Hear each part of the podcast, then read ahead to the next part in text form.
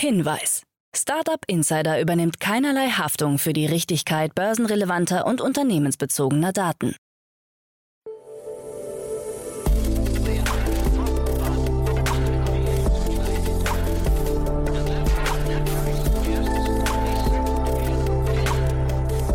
Startup Insider Daily. Morgen Update. Einen wunderschönen guten Morgen und herzlich willkommen zu Startup Insider Daily. Mein Name ist Jan Thomas. Heute ist Dienstag, der 23. November. Ja, das hier sind heute unsere Themen. Lukas Skadowski investiert 100 Millionen Dollar in Autoflight. Der Eco-Verband veröffentlicht 10 Forderungen für die digitalpolitische Neuausrichtung. Amazon will in Deutschland Plastikverpackungen reduzieren. Die in diesem Jahr in Deutschland an die Börse gegangenen Startups sind noch keine Börsenstars. Und die NASA plant ein Atomkraftwerk auf dem Mond. Heute bei uns zu Gast im Rahmen der Reihe Investments und Exits mal wieder Martin Janicki von Cavalry Ventures. Und wir haben über ein ziemlich spannendes Thema gesprochen, ein Unternehmen aus dem Steueroptimierungs- oder Automatisierungsbereich vielmehr. Wir haben aber auch nochmal gesprochen über das letzte Investment von Cavalry Ventures in das Unternehmen Pocket. Ihr erinnert euch, Yes Hennig war ja gerade zu Gast bei uns. Das Ganze ist eine Finanz-App bzw. eine Neobank für die 16- bis 25-Jährigen. Und Martin hat nochmal seinen Blick darauf geteilt, ist wirklich sehr spannend geworden, kommt sofort nach den Nachrichten mit Frank Philipp. Kurz der Hinweis auf die weiteren Folgen heute. Um 13 Uhr geht es hier weiter mit Ferdinand von Kalm. Er ist Head of Operations bei Volt in Deutschland. Volt kennt ihr, wurde gerade von DoorDash übernommen und das war auch der Hintergrund unseres Gesprächs. Und dann ist das Gespräch aber ein bisschen ausgeartet, weil wir wirklich sehr detailliert gesprochen haben über den ganzen Lieferdienstmarkt, über den Quick-Commerce-Markt über diese vielen Bewegungen, diese vielen Akteure, die es da gerade gibt. Also es ist ein super spannendes Gespräch geworden. Ich kann euch nur empfehlen, da mal reinzuhören. Das, wie gesagt, um 13 Uhr und um 16 Uhr geht's hier weiter. Da wird es ein bisschen technischer. Da habe ich gesprochen mit Oliver Habisch. Er ist der Founder und CEO von Nexocraft. Das ist ein Unternehmen, das gerade seine Seed-Finanzierungsrunde abgeschlossen hat in Höhe von 5 Millionen Euro, kommt aus Bonn und ist angetreten, um industrielle Anlagen intelligenter zu machen und ja, man kann sagen, glaube ich, die Ingenieure und Maschinen enger zu vernetzen. Auch ein sehr spannendes Thema. Wie gesagt, bisschen technisch, aber ich glaube, für die Ingenieure unter euch, für die IoT-Experten oder für alle, die mit künstlicher Intelligenz zu tun haben, ist das auf jeden Fall auch ein sehr hörenswertes Gespräch. Das dann, wie gesagt, um 16 Uhr. Damit genug der Vorrede. Wir gehen rein in die Nachrichten mit Frank Philipp, danach dann Martin Janicki von Cavalry Ventures und vorher, wie immer, ganz kurz die Verbraucherhinweise. Startup Insider Daily. Nachrichten. I invest in people I believe in. Lukas Gadowski investiert in Autoflight. Der umtriebige Investor Lukas Gadowski hat seine Ambitionen zum Flugtaxi-Segment unterstrichen. Mit seiner Investmentfirma Team Global hat er 100 Millionen Dollar in das chinesische Flugunternehmen Autoflight investiert. Das Unternehmen mit Sitz in Shanghai entwickelt und produziert seit 2017 autonome Fluggeräte, zunächst im Drohnensegment seit September dieses Jahres, aber auch im Passagierbereich. Die Fluggeräte erinnern dabei optisch an die des deutschen Flugtaxibauers Lilium. Im nächsten Schritt will das Unternehmen eine europäische Tochtergesellschaft gründen, die voraussichtlich in Süddeutschland angesiedelt sein wird. Gadowski zeigte sich begeistert. Luftmobilität ist eine schöne, aufstrebende Industrie, die bereit ist zu wachsen. Es müssten keine weiteren Straßen gebaut werden, das schont Ressourcen und Natur und macht unsere Städte lebenswerter. Für ihn ist es nach Volocopter bereits das zweite große Investment für einen Flugtaxi-Anbieter. Neue Startups, noch keine Börsenstars. Das Handelsblatt hat die deutschen Börsengänge in diesem Jahr untersucht und einem Zwischenfazit unterzogen. Diese zeichnen derzeit ein sehr unterschiedliches Bild und variieren zwischen 43% Verlust und 30% Gewinn. Während der Softwarekonzern SUSE und der Funkmastenbetreiber Vantage Towers hohe Kursgewinne verzeichnen, haben vor allem die Kursentwicklungen der Startups enttäuscht. So hat der Optiker Mr. Specs seine optimistische Prognose für Umsatz und Ergebnisse deutlich nach unten korrigiert und seit dem Börsengang rund 40 Prozent an Wert verloren. Ähnlich verhält es sich bei Auto 1, das seit der ersten Notiz im Februar drastisch abgesackt ist und in Summe ebenfalls 40 Prozent verloren hat. Etwas besser sieht es beim Modeversender About You aus, dessen Aktie sich in den letzten Wochen deutlich erholt hat und nur noch knapp 9 Prozent im Minus liegt. Unter den neu emittierten Startups steht derzeit die Aktie von Home2Go am besten da, die gegenüber des Börsenstarts nur knapp 4% im Minus liegt. I have an announcement to make. ICO veröffentlicht zehn Forderungen für digitalpolitische Neuausrichtung. Nachdem die Koalitionsverhandlungen zwischen SPD, Bündnis 90 Die Grünen und FDP kurz vor dem Abschluss stehen, meldet sich der ICO Verband der Internetwirtschaft e.V. zu Wort und unterstreicht zehn Punkte, die aus seiner Sicht für eine Neuausrichtung der Digitalpolitik wichtig sind. Zu den zentralen Forderungen zählen dabei unter anderem die Einrichtung eines Digitalressorts, der rasche Ausbau digitaler Infrastrukturen, ein ressortübergreifender Ansatz, der die Bedeutung digitaler Dienste und Infrastrukturen für mehr Energieeffizienz und Nachhaltigkeit strategisch mitdenkt, sowie eine Überwachungsgesamtrechnung und ein ganzheitlicher Ansatz für digitale Bildung. Die Ampelkoalition hat jetzt die Chance, dem Digitalstandort Deutschland mit einer strategischen Neuausrichtung ihrer Digitalpolitik neuen Drive zu verleihen. Ich appelliere nachdrücklich an die Koalitionäre, diese Chance nicht zu verpassen, so der Appell des ICO-Vorstandsvorsitzenden Oliver Süme. Ein weiter so können wir uns nicht leisten. Holen Sie Deutschland endlich aus dem digitalen Dornröschenschlaf. Amazon will Plastikverpackungen reduzieren. Die deutsche Zentrale des Online-Händlers Amazon hat angekündigt, künftig weitgehend auf Plastikverpackungen verzichten zu wollen. Diese Maßnahme gelte sowohl für Produkte, die der US-Konzern selbst verkauft, als auch für Waren, die externe Händler über dessen Versandservice verschicken. Die Umstellung soll bereits zum Jahresende greifen. Damit reagiert Amazon auf die anhaltende Kritik von Umweltorganisationen, die Amazon konstant vorwerfen, mit seinen Verpackungen zu viel Plastikmüll zu produzieren.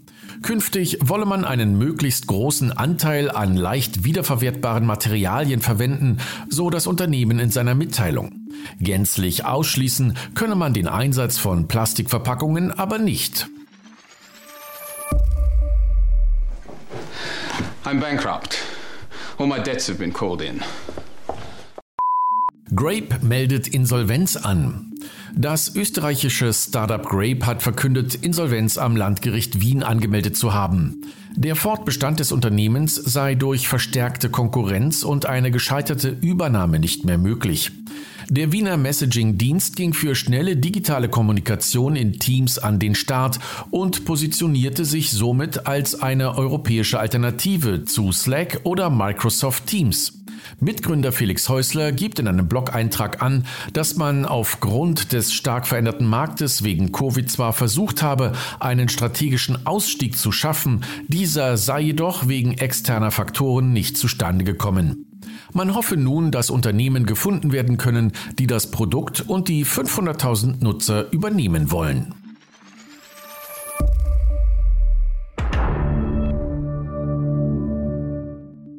The Playlist, Netflix-Serie über Spotify, startet 2022. Nach The Billion Dollar Code wartet der Streaming-Dienst Netflix mit der nächsten Startup-Story auf. Ab kommenden Jahr geht mit The Playlist eine Miniserie an den Start, die sich der Gründungsgeschichte von Spotify widmet. The Playlist wird dabei als fiktionale Dramaserie beschrieben, die nach aktuellen Informationen sechs Folgen mit jeweils 45 Minuten umfassen wird. Wie bereits bekannt gegeben wurde, werden unter anderem Edwin Endre als Firmengründer Daniel Eck und Gisem Erdogan als Petra Hansson zu sehen sein.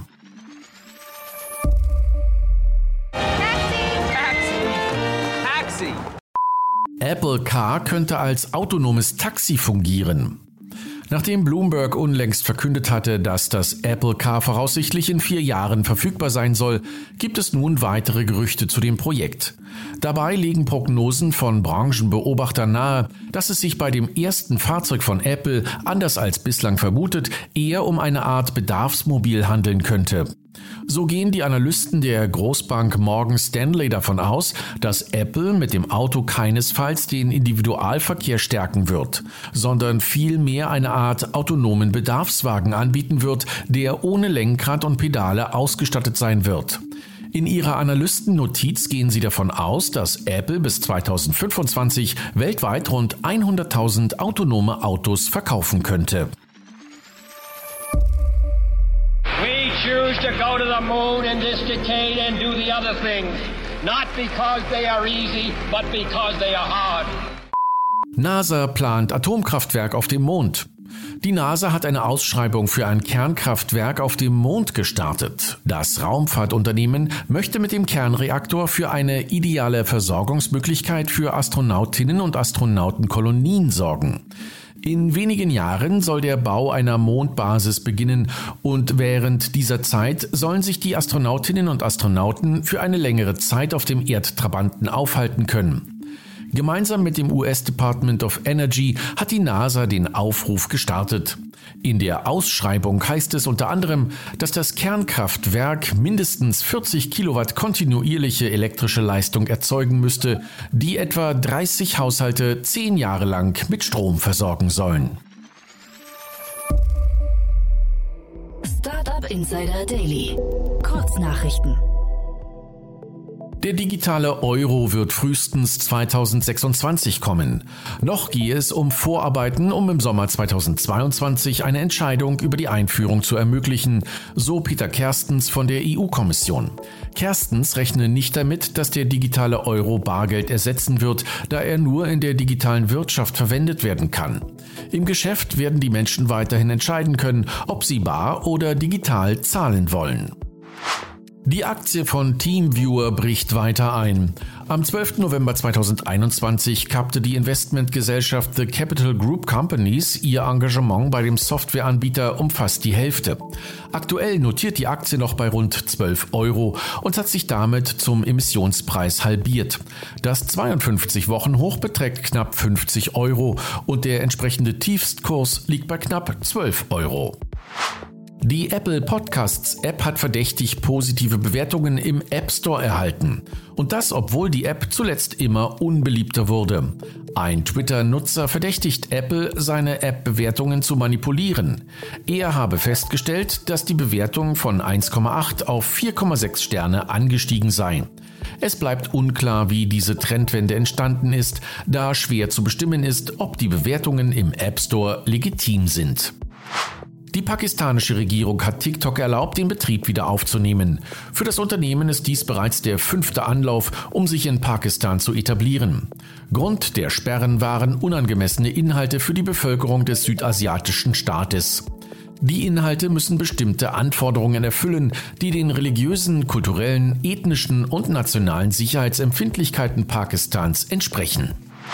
Und das waren die Startup Insider Daily Nachrichten vom Dienstag, den 23. November 2021. Jetzt geht es weiter im Programm mit Investments und Exits. Startup Insider Daily. Investments und Exits. Ich freue mich sehr. Martin Janicki ist wieder hier von Camry Ventures. Hallo Martin. Hallo Jan, äh, freut mich wieder hier zu sein, nachdem ich das letzte Mal krankheitsbedingt ausgefallen bin. Ja, freut mich auch sehr. Toll, dass du wieder genesen bist und äh, ich freue mich auf ein tolles Gespräch. Du bist gerade gestern bei uns im Podcast äh, erst präsent gewesen, weil ich mit dem Jes Henning von, äh, Henning von Pocket gesprochen hatte. Und äh, vielleicht kannst du noch mal aus deiner Sicht erzählen, das war ja euer Deal, äh, gemeinsam mit Vorwerk Ventures. Was hat dich denn so begeistert an dem Unternehmen? Äh, ja, genau. Also das äh, Pocket ist äh, das äh, das, das neueste Pferd im Stall quasi, das neueste Pferd im, im, im Cavalry-Portfolio. Und wir freuen uns natürlich, dass wir mit Forward Ventures einen, einen so starken Partner gefunden haben äh, für, für, für diese Seed-Runde. Ähm, ich glaube, Pocket passt für uns in einen breiteren Trend herein, der sich, ja, den man in, in, in Amerika eigentlich Vertical Banking nennt. Äh, und wenn man hier zwei, drei Schritte weiter ausholt, ich glaube, Neobanken und, und Internetbanking als solches haben dazu geführt, dass äh, physische Bankfilialen immer weniger wichtig sind ja, und dass Menschen sich im weitesten eigentlich wohler fühlen damit, ihr Geld auch, sage ich mal, neueren Brands anzuvertrauen, wie einer N26 und einem Revolut. Ja, es ist, glaube ich, heutzutage ein bisschen weniger wichtig, dass das Geld oder dass das Gehaltskonto bei einer Institution liegt, wie der Sparkasse oder der Deutschen Bank, äh, erstaunlicherweise ist ja auch diese deutsche Einlagensicherung vom Staat fast jedem, fast jedem deutschen Bürger äh, ein Begriff. Und das hat, glaube ich, allgemein so ein bisschen äh, sehr viel Dyna ja, ein bisschen Dynamik und, und, und den ganzen Markt eröffnet. Und, und damit gewinnt jetzt das ganze Thema Vertical Banking ein bisschen mehr Auf, Aufschwung. Was heißt das äh, im Umkehrschluss? Vertical Banking heißt, dass in dem Moment, wo man nicht mehr eine große Bank als äh, Institution und als Brand braucht, um Vertrauen aufzubauen, ist es eigentlich möglich, Banken aufzubauen, die sehr zielgruppengerichtet sind und sehr speziell auf diese Zielgruppen spezielle Angebote liefern. Bei Pockets ist es zum Beispiel die Gen Z, ja, und, und ein großer Teil der Investmentthese hinter, äh, hinter Pocket ist, dass alle Gen Zs in Europa mehr miteinander gemein haben als alle Deutschen. Ja, entsprechend hat das äh, so gesehen deutlich mehr Sinn, als eine deutsche Bank nur für Deutsche zu bauen oder eine Sparkasse nur für die Deutsche zu bauen, eine europäische Bank für Gen Zs zu bauen. Ähm, das sind Nutzergruppen, die sehr stark sozialisiert sind im Internet. Die nutzen alle die gleichen Streaming-Dienste. Sie bestellen auf den großen Plattformen Essen. Sie benutzen die großen E-Commerce-Shops und sie spielen die gleichen Games. Entsprechend kann man drumherum mit speziellen Partnerschaften und Features ein ganz, ganz spezielles Bankkonto bauen, was, glaube ich, so andere Banken oder Neobanken nicht liefern können. Ja, und wenn dazu noch eben das Pocket-Bankkonto alles erfüllt, was ein normales Bankkonto auch tut, weil eben diese Features, sei es irgendwann Crypto-Trading, Aktientrading oder auch die ganz normalen Bank-Features, zunehmend commoditized werden, ähm, glaube ich, ist es, haben wir auch hier eine gute Chance, eben die äh, Nutzer sehr, sehr lange an das Bankkonto zu binden. Hm, ja, fand ich interessant. Mit 16 Jahren geht es ja schon los, hat der Yes gesagt. Und äh, das tatsächlich den Bereich Gaming hat er da sehr, sehr in den Mittelpunkt gestellt, hat gesagt, das ist so ein, so ein sehr gutes Einfallstor, glaube ich, in den Markt.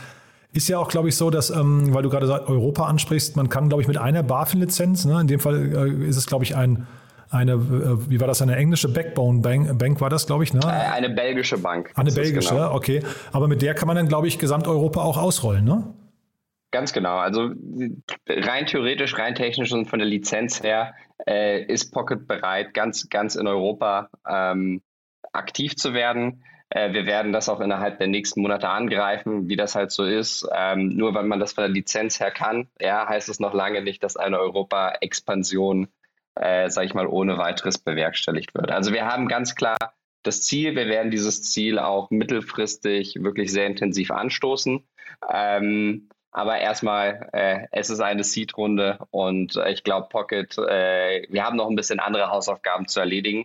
Äh, aber das Schöne ist, wir sind äh, äh, mit sehr viel Tempo unterwegs. Wir haben sehr enthusiastisches Feedback von den Nutzern und wir haben sehr viele Ideen, die wir, die wir noch umsetzen wollen. Und das Feedback ist, ist bisher wirklich exzellent. Mhm. Ja, und ich erinnere mich noch dran, ich habe ja die N26-Gründer damals äh, auf der Bühne gesehen, als sie gepitcht haben, da hießen sie noch Papaya. Ne? Also die haben ja auch mal äh, angefangen mit einer sehr jungen Zielgruppe. Also von daher, Sky is the limit vielleicht da, ne? Genau, und seitdem, ich glaube, was wichtig zu verstehen ist, ist, seitdem N26 Papaya gemacht hat, hat sich ja auch die Welt um, umfassend geändert. Also die, die Bargeldzahlrate ist signifikant runtergegangen. Überall wird nur noch mit Kreditkarte bezahlt. Und wir sind umgeben von eben Delivery Services, Streaming Services, In-App Purchases, Microscootern. Und das funktioniert alles halt eben nur, wenn man äh, ein Bankkonto mit einer ja, Kreditkarte hat oder im Fall von Pocket eine Debitkarte, die aber eben genau diese Bezahlmöglichkeiten hat. Ähm, und ich glaube, das ist ein super spannender Ansatzpunkt, der vielleicht damals, bevor Papaya den, den äh, Pivot in Richtung N26 gemacht hat. Ich glaube, damals war die Situation ebenso noch ein bisschen anders. Mhm.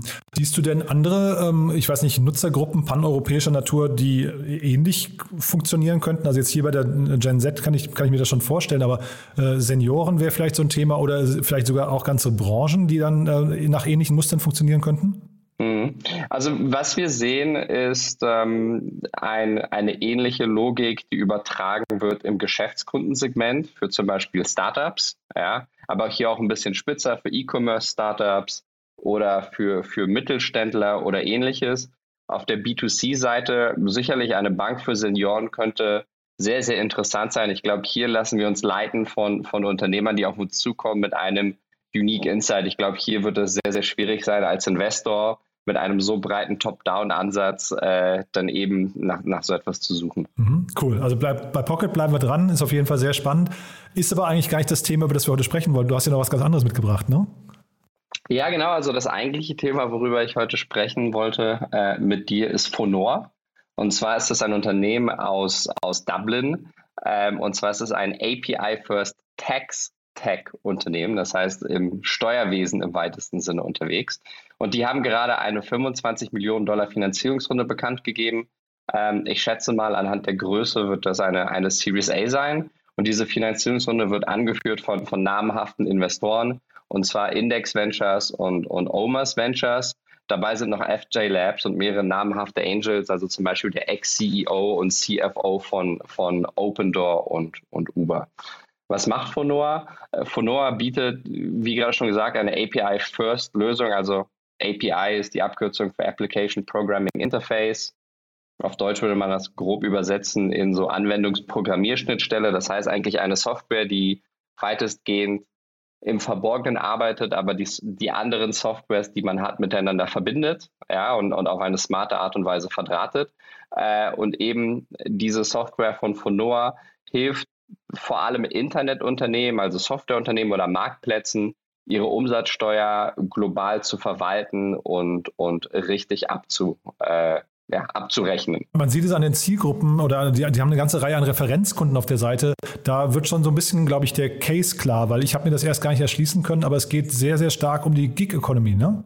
Ganz genau. Also ich glaube, so wie ich Fonoa verstehe, ja, und das ist, wie gesagt, da habe ich keine, keine internen Insights, haben sie sich in erster Linie spezialisiert auf Unternehmen, die tatsächlich keine physischen Güter durch die Gegend schiffen. Ähm, das macht, glaube ich, vieles einfacher. Das ist äh, insgesamt ein großer Wachstumssektor äh, und, und gerne etwas, was, was vernachlässigt wird. Ich glaube, ein schon direkter, aber nicht vollkommen kongruenter Wettbewerber wäre Textu aus, aus Hamburg, äh, die bekannterweise, bekanntermaßen äh, vor, vor einem Jahr von Excel, eine von Excel angeführte 17 Millionen Euro Series A geraced haben. Also auch hier sehr vergleichbare Runde, ziemlich vergleichbare Unternehmen. Der Unterschied, insofern ich das einschätzen kann, ist, dass ähm, Textu einen weniger starken Fokus hat auf, auf reine Internetfirmen. Also das heißt, bei Textu wird auch auf der Website ganz klar gesprochen von Gütern, die innerhalb von Europa bewegt werden. Und darüber hinaus ist Textu keine reine API-First-Lösung, sondern auch etwas breiter aufgestellt. Also das heißt, hier werden auch direkt Steuerberater angesprochen und man hat wahrscheinlich auch als, als Nutzer deutlich mehr innerhalb einer Text-to-Maske zu tun, als es bei Fonor der Fall ist. Du sagst gerade Wachstumsmarkt. Ich habe äh, hier in, in, dem Artikel, den wir wahrscheinlich beide gelesen haben, äh, stand was drin, dass der Markt von 5,24 Milliarden auf 11,19 Milliarden innerhalb von acht Jahren wächst. Das fand ich jetzt gar nicht so erstaunlich schnell. Ja, ich glaube, es geht darum, einfach ähm, die, den ganzen Steuerbereich als solches zu digitalisieren. Ähm, ich glaube, diese, diese langfristigen Projektionen von Marktgrößen, insbesondere wenn es um eine neue Kategorie geht, die erst entsteht, sind, sind selten eigentlich sehr genau. Wir zum Beispiel bei Cavalry sind auch investiert in, einem, äh, in einer Software, äh, die sich um, um Steuern kümmert. Und zwar ist das Logtax aus Belgien, loc.tax. Und Logtax entscheidet sich zum Beispiel sehr konkret von, von Textu und Fonoa. Bei Logtax hat man weniger den Fokus auf der Umsatzsteuer, sondern tatsächlich auf das Nettoergebnis nach Steuern. Ähm, Logtax hilft es großen multinationalen Konzernen erst einmal äh, die komplette Konzernstruktur korrekt im Tool abzubilden, was ja super, super schwierig ist, das Ganze dann mit den Steuerberatern und Behörden zu teilen. Und wenn man das erstmal alles abgebildet hat, kann man sich dann eben Fragen wie zum Beispiel, wie man am besten intern das Unternehmen strukturiert, um die Steuern zu optimieren. Ähm, eine ganz andere Herausforderung an einer ganz anderen Stelle gehört im, im weitesten Sinne aber auch eben zum Thema Tech-Stack. Und ich weiß zum Beispiel nicht, ob sowas in diesem Market Sizing mit eingezogen ist. Ich glaube, es ist ein hochdynamischer Bereich. Es ist ein sehr spannender Bereich. Es ist ein Bereich, in dem unstrukturierte Daten in strukturierte Daten verwandelt werden und wo es eigentlich einen sehr, sehr direkten Bottomline-Impact für den Kunden gibt. Das sind alles eigentlich wirklich ähm, sehr, sehr gute Indikatoren dafür, dass es, dass es hier sich lohnt, nach, nach Investmentmöglichkeiten umzuschauen. Mhm. Ja, ich habe mir auch ein paar Videos jetzt im Vorfeld nochmal unseres Gesprächs angeguckt. Äh, ich finde, es erschließt sich einem sofort, dass das auf jeden Fall für Unternehmen, die multinational aufgestellt sind, also die irgendwie global agieren, dass das auf jeden Fall ein riesengroßer Painpunkt sein muss, ne? da Ordnung reinzubekommen, weil du wahrscheinlich von allen Seiten irgendwelche, ja, ich weiß nicht, äh, Steueranfragen bekommst, irgendwelche, irgendwelche Buchprüfungen und so weiter und so fort. Also ich glaube, den, den Pain kann, ich, kann man sofort nachvollziehen, ne? Hundertprozentig und ich, und ich glaube, wenn ähm, wir uns, ich, ich meine, sehr viel von, unserem, von unseren Investitionsvorhaben und von den Softwares, die draußen da sind, sind auf Produktivität ausgelegt. Ja, und in dem Moment, in dem ein Unternehmen immer bessere Produktivitätssoftware, ein besseres äh, CRM-System hat, ein bestes E-Commerce-System hat oder sonst was, wird die Geschwindigkeit an Transaktionen zunehmen. Es werden deutlich weniger Leute involviert werden. Und wenn man dann nicht versucht, auf der Steuerseite oder auf der Compliance-Seite mitzuziehen, entsteht ein Bottleneck, was, was höchst unglücklich ist. Ja. Und ich glaube, hier ist der Digitalisierungsgrad noch so gering, dass es nicht nur darum geht, administrativen Aufwand zu reduzieren, sondern dass man gleichzeitig auch mit dieser Präzision, die man dann ja hat, äh, deutlich weniger Steueraufwand hat und damit auch direkt Geld spart. Also ich, ich glaube, hier kann man wirklich an, an mehreren Fronten Sieger einfahren und, und, und das ist wirklich ein sehr interessanter Markt, wo man auch, glaube ich, wenn man erstmal einen Kunden gewonnen hat, eine extrem sticky Lösung anbietet. Und wie ist das denn eigentlich mit dem, wir haben jetzt die ganze Zeit über die Startups gesprochen, aber wahrscheinlich ist das doch auch ein Thema, wo relativ viele Corporates, also Großunternehmen, vielleicht so ein SAP oder ich weiß gar nicht, wer könnte da, so ein Intuit oder sowas, die könnten doch eigentlich auch in solchen Märkten aktiv sein, ne? Ich glaube, das ist hundertprozentig richtig. Ich glaube, bei den Großkonzernen zu einem gewissen Teil, ja, und das wissen wir von Logtext, haben sie versucht, eigene Lösungen oder Teillösungen zu bauen mit unterschiedlichem Erfolg. Und oder sie haben wirklich deutlich größere Abteilungen, die das irgendwie bewerkstelligt bekommen. Das heißt, hier ist das Cost Center ein bisschen ein anderes.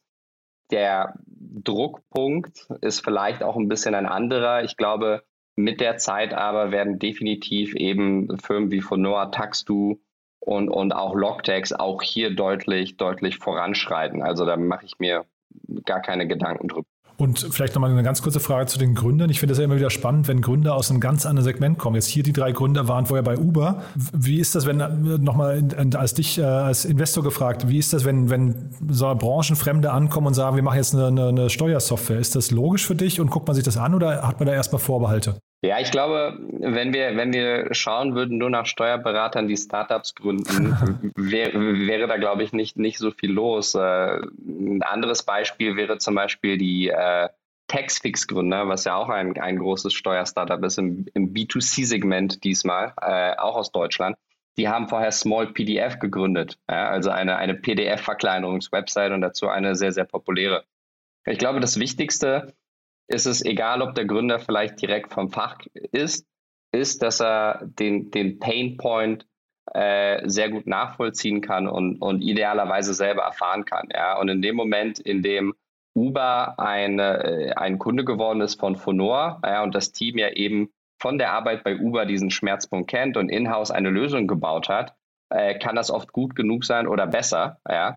wenn jemand quasi diagonal auf das Problem schaut und eine eigene Lösung entwickelt äh, als wenn ja, Leute sich innerhalb ihres Bereiches nur mit ihren Scheuklappen bewegen. Martin, also sehr, sehr spannend finde ich, ist ein, ist ja ein spannender Bereich, finde ich auch. Ähm, irgendwie die Lösung erschließt sich ein. Ich habe nicht gefunden, was sie kostet. Also wahrscheinlich auch, ein, auch eine Enterprise-Lösung schon, ne? Ja, ich glaube, hier ist, ist das Pricing immer Custom. Ich glaube, was man sich vorstellen kann, äh, mittel- oder langfristig, ist, dass das äh, Volumen basiert bepreist wird. Ähm, ähnlich wie ein Stripe möglicherweise. Ich kann mir sehr gut vorstellen, dass im Investment Memo äh, bei den Fonds dieser, dieser Name irgendwo als Analogie gefallen ist.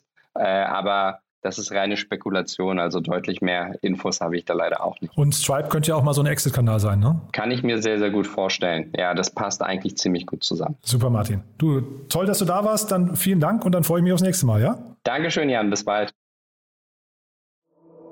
Startup Insider Daily, der tägliche Nachrichtenpodcast der deutschen Startup-Szene. So, das war's für heute Vormittag. Das war Martin Janicki von Cavalry Ventures. Ich hoffe, es hat euch Spaß gemacht. Ich fand es super interessant. Martin hat ja immer ein sehr gutes Händchen, finde ich, beim Picken der einzelnen Themen. Von daher freuen wir uns natürlich wie immer, wenn ihr das weiterempfehlt. Vielen Dank schon mal dafür. Und ja, ansonsten nochmal kurz der Hinweis auf nachher. Um 13 Uhr geht es dann weiter mit Ferdinand von Kalm, Head of Operations von Volt in Deutschland. Ein sehr ausführliches Gespräch geworden, so eine Art Bestandsaufnahme und strategischer Blick, glaube ich, auf diese ganzen Quick-Commerce und Lieferdienstmärkte, auf die Bewegungen sowohl in Deutschland als auch auf internationaler Ebene. Wirklich ein sehr cooles Gespräch. Und dann um 16 Uhr, nicht minder cool, Oliver Habisch, der Founder und CEO von Nexocraft, das, wie gesagt, ein Unternehmen aus dem IoT-Bereich, das Industrieanlagen mit künstlicher Intelligenz versorgt und dadurch im Endeffekt Ingenieure und Maschinen noch enger verzahnen möchte. So, also es lohnt sich. Wie gesagt, das eine um 13 Uhr, das andere um 16 Uhr. Ich freue mich, wenn wir uns wiederhören. Und ja, ansonsten, falls nicht, dann einen wunderschönen Tag noch und spätestens bis morgen. Ciao, ciao.